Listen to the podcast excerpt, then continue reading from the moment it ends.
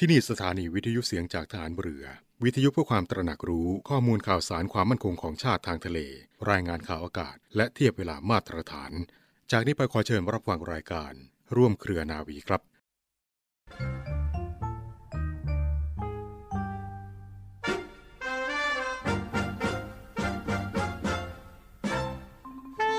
ความจริงใจต่อผู้อื่น เป็นคุณธรรมสำคัญมากสำหรับผู้ที่ต้องการความสำเร็จและความเจริญ เพราะช่วยให้สามารถขจัดปัดเป่าปัญหาได้มากมาย โดยเฉพาะอย่างยิ่ง ปัญหาอันเกิดจากความกินแหนงแคลงใจ และเอารัดเอาเปรียบกัน นอกจากนั้นยังทำให้ได้รับความเชื่อถือไว้วางใจ และความร่วมมือ สนับสนุนจากทุกคนทุกฝ่าย ที่ถือมั่นในเหตุผลและความดี ผู้มีความจริงใจจะทำการสิ่งใด ก็มักสำเร็จได้โดยราบรื่น พระบรมราชวาทของพระบาทสมเด็จพระบรมชนกาธิเบศรมหาภูมิพลอดุลยเดชมหาราช บรมนาถบพิตร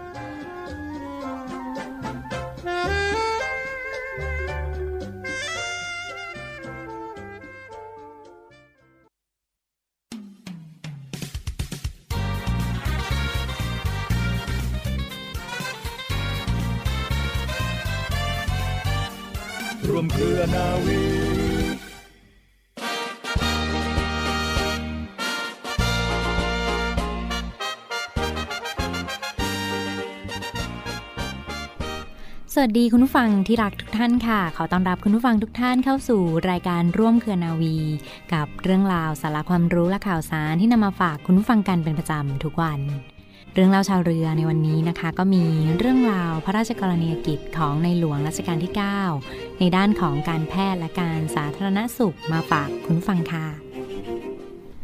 พระบาทสมเด็จพระบรมชนากาธิเบศร มหาภูมิพล อดุลยเดชมหาราช บรมนาถบพิตรมีความห่วงใยประชาชนชาวไทยในทุกด้านเลยนะคะ โดยเฉพาะในด้านของสุขภาพอนามัย ซึ่งพระองค์ทรงถือว่าปัญหาในด้านสุขภาพอนามัยนั้น เป็นปัญหาที่สำคัญและต้องได้รับการแก้ไข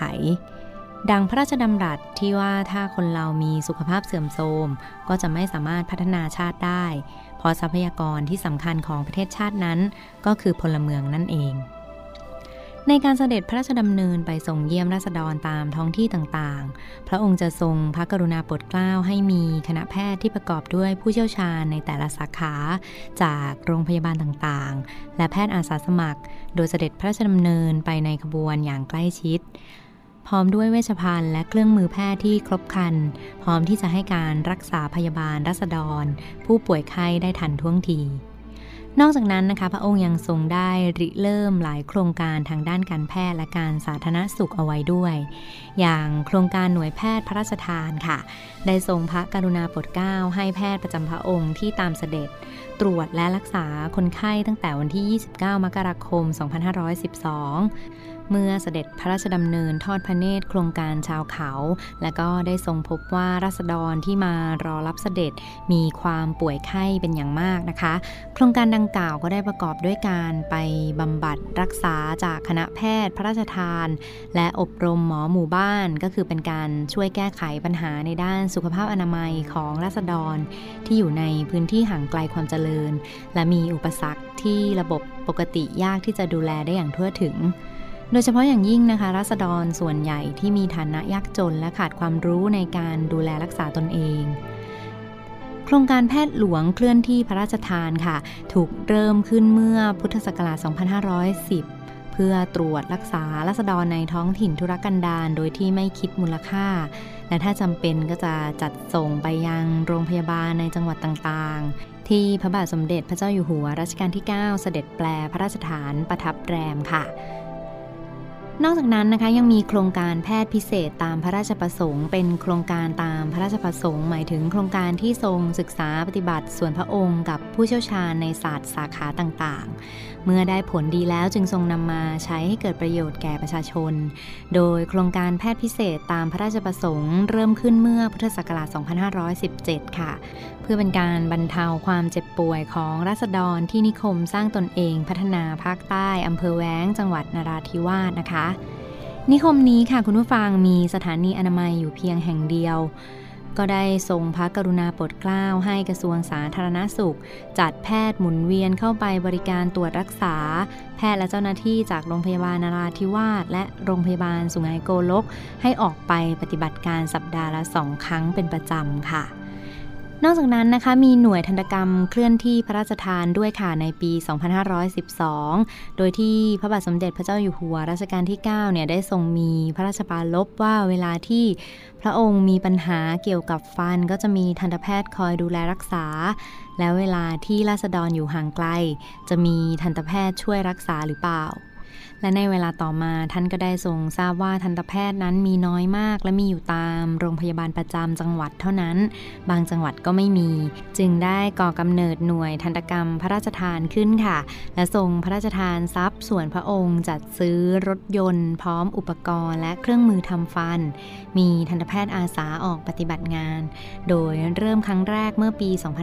2512 โดยมีทันตแพทย์ศรีสิริสิงห์ เป็นหัวหน้าทีม เพื่อส่งทันตแพทย์อาสาสมัคร ออกไปช่วยเหลือบำบัดโรคเกี่ยวกับฟัน ตลอดจนสอนการรักษาอนามัยของช่องปากและรักษาตรวจฟันให้แก่เด็กค่ะสุดท้ายนะคะคุณผู้ฟังโครงการแพทย์หูคอจมูก และโรคภูมิแพ้พระราชทานค่ะ ถูกเริ่มขึ้นเมื่อพุทธศักราช 2522 เนื่องจากมีราษฎรจำนวนมากที่เจ็บป่วยด้วยโรคหูคอจมูก และโรคภูมิแพ้ จึงได้มีการโปรดเกล้าให้จัดหน่วยแพทย์อาสาสมัครค่ะ ผัดกันออกไปปฏิบัติหน้าที่ประจำโรงพยาบาลประจำจังหวัดที่เสด็จแปรพระราชฐาน โดยอาศัยแพทย์จากโรงพยาบาลพระมงกุฎเกล้า โรงพยาบาลรามาธิบดี ราชวิถี และโรงพยาบาลประจำจังหวัดนครราชสีมาค่ะ ผัดเปลี่ยนกันมาปฏิบัติราชการชุดละ 2 สัปดาห์ เริ่มที่จังหวัดนราธิวาสก่อนนะคะ ต่อมาก็ได้มีการขยายการปฏิบัติงานไปที่จังหวัดสกลนคร และที่โรงพยาบาลค่ายกาวิระจังหวัดเชียงใหม่ด้วยค่ะ นับเป็นพระมหากรุณาธิคุณของพ่อหลวงรัชกาลที่ 9 ที่ได้แสดงถึงความตั้งพระราชหฤทัยในการแก้ไขปัญหาด้านสุขภาพอนามัยของรัษฎรอย่างแท้จริงนะคะ ทรงยึดมั่นที่จะสืบทอดพระราชปณิธานของสมเด็จพระบรมราชชนก พระบิดาแห่งการแพทย์ และสมเด็จพระบรมราชชนนี พระมารดาของการแพทย์ชนบท ในการที่จะให้ประชาชนชาวไทยนั้นได้มีสุขภาพพารานามัยที่สมบูรณ์แข็งแรง เพื่อเป็นกำลังสำคัญในการพัฒนาประเทศชาติสืบต่อไปค่ะ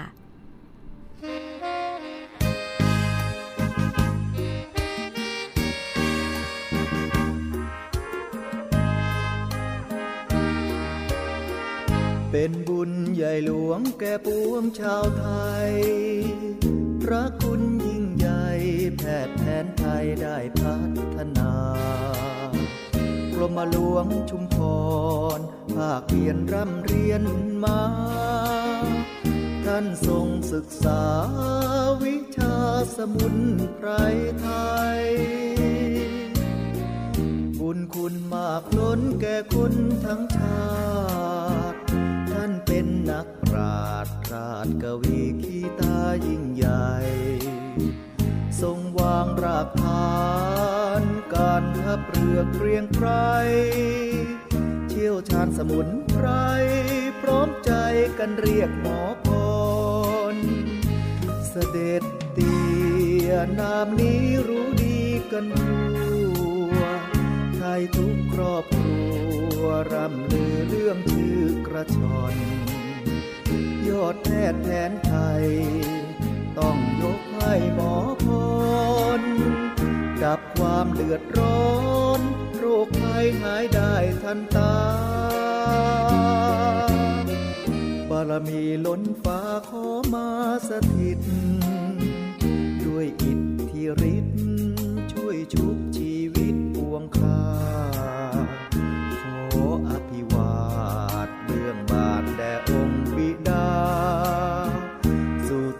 ชั้นฟ้าทรงปรีเปรมกเกษมสำราญ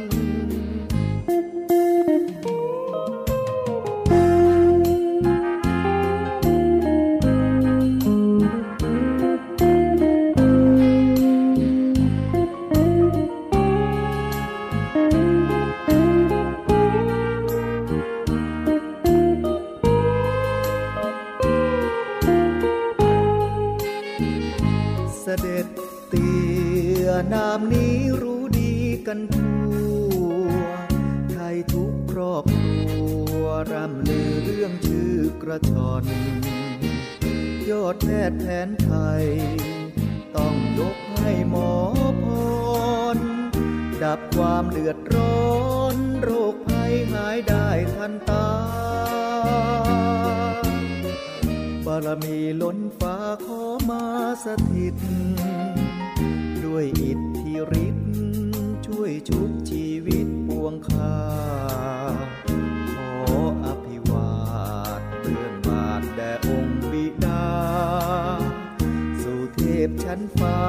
ทรงปรีเปรมเกษมสำราญ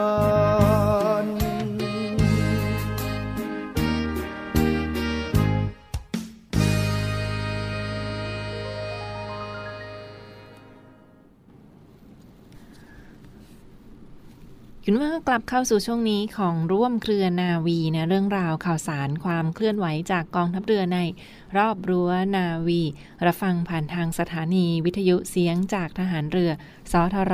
15 สถานีค่ะ รวมทั้งช่องทางของทางออนไลน์ก็มีอยู่ฟังคะ Facebook Fanpage ของเสียงจากทหารเรือ Voice of Navy และ ในส่วนของกองทัพเรือรอยันไทยเนวีเนี่ยเข้าไปฝากกดไลค์กดแชร์เป็นกำลังใจให้กับทีมงานเสียงจากทหารเรือกันค่ะอีกหนึ่งข่าวสารที่มาประชาสัมพันธ์กันในช่วงนี้ฟังคะเรื่องราวของโควิด -19 โควิด -19 บางท่านอาจจะเห็นข่าวสารที่ผ่านทางช่องทางสื่อต่างๆ กันแล้วนะว่าโควิด -19 นั้นมีอาการมีไข้ไอเจ็บคอ แต่ที่นี้ค่ะเขามีบางอาการที่ไม่แสดงอาการกันด้วยฟังคะ ป่วยโควิด -19 คือติดเชื้อมาโควิด -19 แต่ว่าไม่มีอาการแสดงเด่นชัด หรือว่าไม่มีความป่วยเด่นออกมานะไม่มีอาการของผู้ป่วย ซึ่งเจ้าเชื้อไวรัสนี้ฟังคะลักษณะของผู้ป่วยที่ไม่มีอาการก็เป็นไปได้เช่นเดียวกันสำหรับโควิด -19 ซึ่งทางโรงพยาบาลจุฬาลงกรณ์สภากาชาติไทยค่ะ คุณหมอผู้ช่วยศาสตราจารย์นายแพทย์โอภาสพุทธเจริญท่านได้ออกมาชี้แจงถึงอาการของผู้ป่วยโควิด -19 ป่วยโควิด -19 ติดเชื้อแต่ไม่มีการแสดงอาการค่ะ ลักษณะแรกนั่นคือ เชื้อไวรัสโควิด -19 นั้นมันแบ่งตัวได้ดีในโพรงจมูกของคนเรานะเชื้อไวรัสมันสามารถแบ่งตัวได้ในโพรงจมูก ก็คือไม่แสดงอาการออกมาแต่ว่าเจ้าเชื้อไวรัสนั้นถ้าไปตรวจหรือว่าไปทำสว a ปไปตรวจที่โรงพยาบาลตามที่แนะนำนะคุณหมอโควิด -19 เขาก็พบว่ามีเชื้อ เป็นจำนวนมากอยู่ในโพรงจมูก นั่นคือเจ้าเชื้อไวรัสนั้นมันสามารถอาศัยได้จำนวนมาก ได้ในโพรงจมูก และปริมาณเชื้อที่ตรวจพบในผู้ป่วยนั้นหรือว่าการตรวจเชิงรุกนั้น มีโอกาสที่จะพบผู้ป่วยได้สูงมากกว่ารอบแรกที่ผ่านมานะ ดังนั้นในช่วงนี้ทางการแพทย์ที่เขา มีทีมลงไปค้นหาในพื้นที่จังหวัดต่างๆ เพื่อค้นหาผู้ป่วยโควิด -19 ก็อาจจะมีการพบ ผู้ป่วยได้มากกว่าในรอบที่ผ่านมาค่ะ นั่นคือเจ้าเชื้อโควิด -19 นั้นอาจจะติดเชื้อได้นะ โดยไม่มีการแสดงอาการ ดังนั้นถ้าเป็นการตรวจที่ชัดเจนนะนำเชื้อในโพรงจมูกมาส่องกล้องตรวจ หรือว่าทำการวิจัยโดยชัดเจนก็จะพบผู้ป่วยได้มากกว่าหรือว่ามีความแฝงมีการแฝงอาการของโควิด -19 ได้ การแพร่กระจายค่ะ ถึงแม้ว่าจะติดเชื้อโควิด -19 และไม่มีอาการ แต่โอกาสการแพร่กระจายเชื้อนั้นยังเป็นไปได้อย่างแน่นอน ผ่านฝอยละอองนะการไอ การจาม น้ำลาย น้ำมูกอะเจ้าเชื้อไวรัสชนิดนี้มันอาศัยอยู่ได้ดีได้นานใน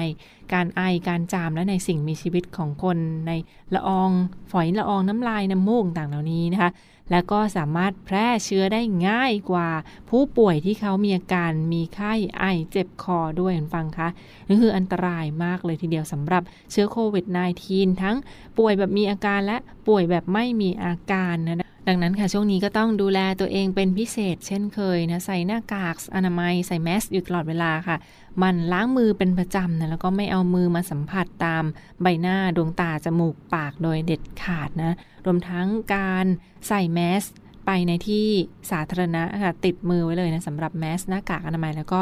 แอลกอฮอล์เจลล้างมือค่ะ ไม่ประมาทกาดไม่ตกปลอดภัยไว้ก่อนดีกว่า เพราะว่าเจ้าเชื้อนี้ถ้าตราบใดที่เรายังไม่มีวัคซีนออกมา หรือว่ายังไม่มีวิธีสร้างภูมิคุ้มกันที่ดี เราก็ต้องระวังไว้ก่อนนะไม่เป็นจะดีกว่า โดยเฉพาะทั้งคุณปู่คุณย่าคุณตาคุณยาย ผู้สูงอายุในบ้านค่ะ เขาไม่ค่อยถูกกับโรคนี้อย่างแน่นอนค่ะสำหรับเจ้าเชื้อโควิด -19 ความอันตรายเมื่อผู้ป่วยปกปิดข้อมูลการเดินทางฟังคะ ถ้ากลุ่มใดที่ไปพื้นที่เสี่ยงมาแต่ว่าไม่แจ้งประวัติ ที่แท้จริงในการเดินทางนะนี่ก็เป็นอันตรายแน่นอนสำหรับข้อมูลในการเดินทาง เพราะว่าผู้ป่วยบางท่านอาจจะแข็งแรงสุขภาพดีอยู่แล้วนะยังหนุ่มยังสาว อาจจะไม่มีการแสดงอาการของโควิด -19 มาได้ ดังนั้นถ้าการแจ้งข้อมูลที่ไม่เป็นความจริง หรือว่าปกปิดข้อมูลการเดินทางต่างนี้ ก็จะเสี่ยงต่อความแพร่เชื้อหรือว่าการแพร่เชื้อไปยังผู้อื่นได้ค่ะดังนั้นเราต้องร่วมด้วยช่วยกันคุณฟังคะเป็นส่วนหนึ่งในการรักษา ตัวเองให้ปลอดภัยและคนรอบข้างให้ห่างไกลจากโควิด -19 ด้วย อันตรายประการแรกเลยก็คือ ถ้าเขาไม่แจ้งข้อมูลที่เป็นจริงในการเดินทาง คุณหมอที่ทำการตรวจเขาก็จะไม่รู้นะแล้วก็ไม่สามารถส่งตรวจเพื่อค้นหาโรคโควิด -19 ได้ และประการที่ 2 อาจจะเป็นผลสืบเนื่องให้วิจัยหรือว่าคุณหมอวิเคราะห์โรคอื่นที่ทำให้เกิดปอดอักเสบได้ยากขึ้นนะอาการ วินิจฉัยหรือว่าโรคอื่นที่เกี่ยวข้องโรคแทรกซ้อนนั้นทำให้หมอตรวจได้ยากมากยิ่งขึ้น รวมทั้งเช่นเดียวกันค่ะ ทีมสาธารณสุขเขาก็จะเสี่ยงต่อการติดเชื้อ เช่นการให้ยาด้วยวิธีพ่นฝอยละออง เชื้อโควิด -19 มันก็อาจจะแพร่กระจายเชื้อในโรงพยาบาลไปยังกลุ่มเสี่ยงอื่นได้นะ รวมทั้งเสี่ยงต่อผู้ป่วยคนอื่นๆ ในโรงพยาบาลด้วย ดังนั้นก็ร่วมด้วยช่วยกันค่ะเป็นส่วนหนึ่งนะ ถ้าเราปลอดภัยคนอื่นก็ปลอดภัยนะคะสังคมก็จะรอดพ้นจากโควิด -19 และประเด็นสุดท้ายฟังการป้องกันผู้ป่วยโควิด -19 ระลอกใหม่ ผู้ป่วยแบบไม่มีอาการนะจะป้องกันเขาได้อย่างไรคะสำหรับ ประการแรกเลย ท่านที่เพิ่งเดินทางไปพื้นที่เสี่ยงหรือว่าพื้นที่ตามที่มีประกาศทางรัฐบาล พื้นที่ที่ได้รับทราบข่าวประชาสัมพันธ์ว่า เป็นพื้นที่ที่มีผู้ป่วยโควิด -19 นะควรกักตัวอย่างน้อย 14 วันค่ะกักตัวให้ปลอดภัยอย่างน้อย 14 วันนะคะแล้วก็แจ้งข้อมูลที่เป็นความจริงค่ะ เพื่อความปลอดภัยเดินทางมาตรวจหาเชื้อนะไปแจ้งกับที่ศูนย์พยาบาลโรงพยาบาลเพื่อ ขอรับการตรวจหาเชื้อโดยทันที และถ้าทราบว่าเป็นผู้เสี่ยงสูงเคยเดินทางไปพื้นที่เสี่ยงมาแล้ว ถึงแม้ว่าจะมีอาการหรือว่าไม่มีอาการป่วยก็ตามค่ะ ก็ต้องแจ้งข้อมูลที่ตรงกับความเป็นจริงนะทั้งการประวัติพื้นที่ต่างๆ ที่เราเดินทางไปวันที่เวลาสถานที่ เพื่อลดความเสี่ยงให้กับทางทีมคุณหมอทีมแพทย์แล้วก็คนรอบข้างเราด้วยค่ะ นี่ก็เป็นอีกหนึ่งเรื่องราวดีๆนะสำหรับโควิด -19 ขอขอบคุณข้อมูลจากโรงพยาบาลจุฬาลงกรณ์สภากาชาติไทยที่มาฝากทุกท่านกันในช่วงนี้ค่ะ yeah. หากมีประวัติสัมผัสใกล้ชิด ผู้สัมผัสเสี่ยงสูง เสี่ยงต่ำต้องทำอย่างไร ผู้สัมผัสเสี่ยงสูง คือผู้ใกล้ชิดผู้ป่วย หากมีประวัติสัมผัสใกล้ชิด ผู้สัมผัสเสี่ยงสูง หรือผู้ใกล้ชิดผู้ป่วย ต้องเข้ารับการกักกันโรค ตรวจหาเชื้อจากทางห้องปฏิบัติการ หากมีประวัติสัมผัสใกล้ชิด ผู้สัมผัสเสี่ยงต่ำ คือผู้ใกล้ชิดผู้สัมผัสเสี่ยงสูง สังเกตอาการ 14 วัน หลีกเลี่ยงไปในที่ชุมชน เว้นระยะห่าง สวมหน้ากากอนามัย หมั่นล้างมือ แยกรับประทานอาหาร หรือแยกสำรับ ผู้ที่ไม่มีความเสี่ยง คือผู้ใกล้ชิดผู้สัมผัสเสี่ยงต่ำ หากมีประวัติสัมผัสใกล้ชิด ผู้ที่ไม่มีความเสี่ยง ไม่ต้องกักตัว ไม่ต้องตรวจหาเชื้อ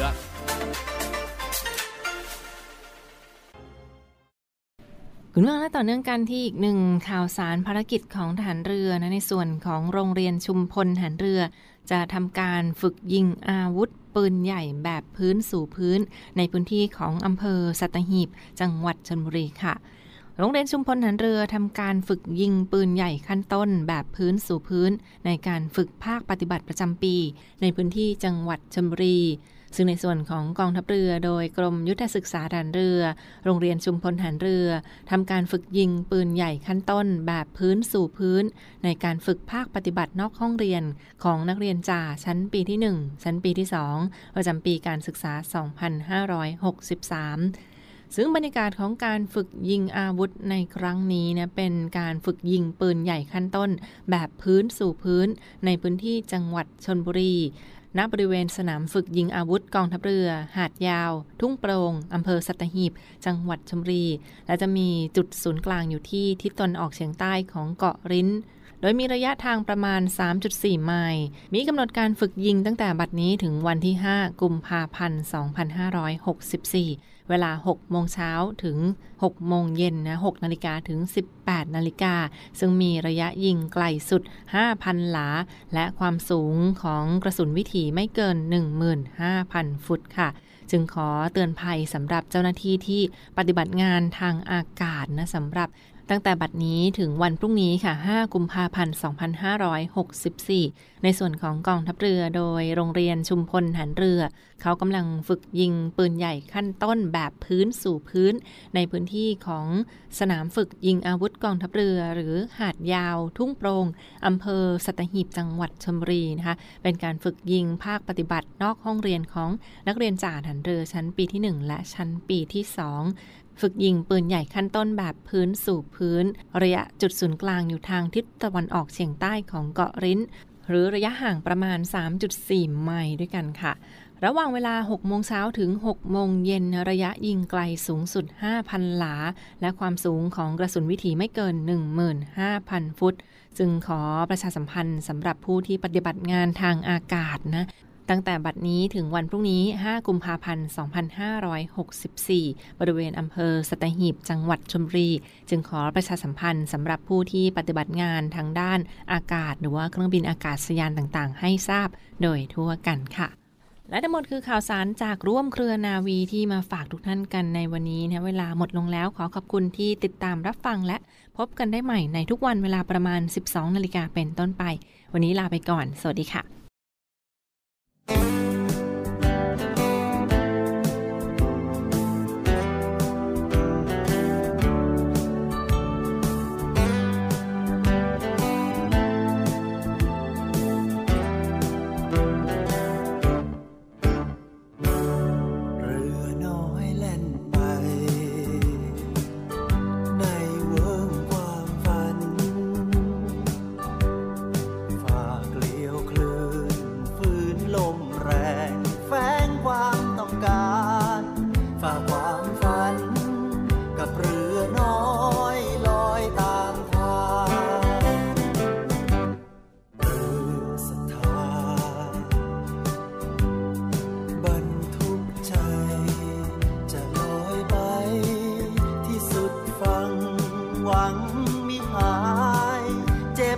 จ็บ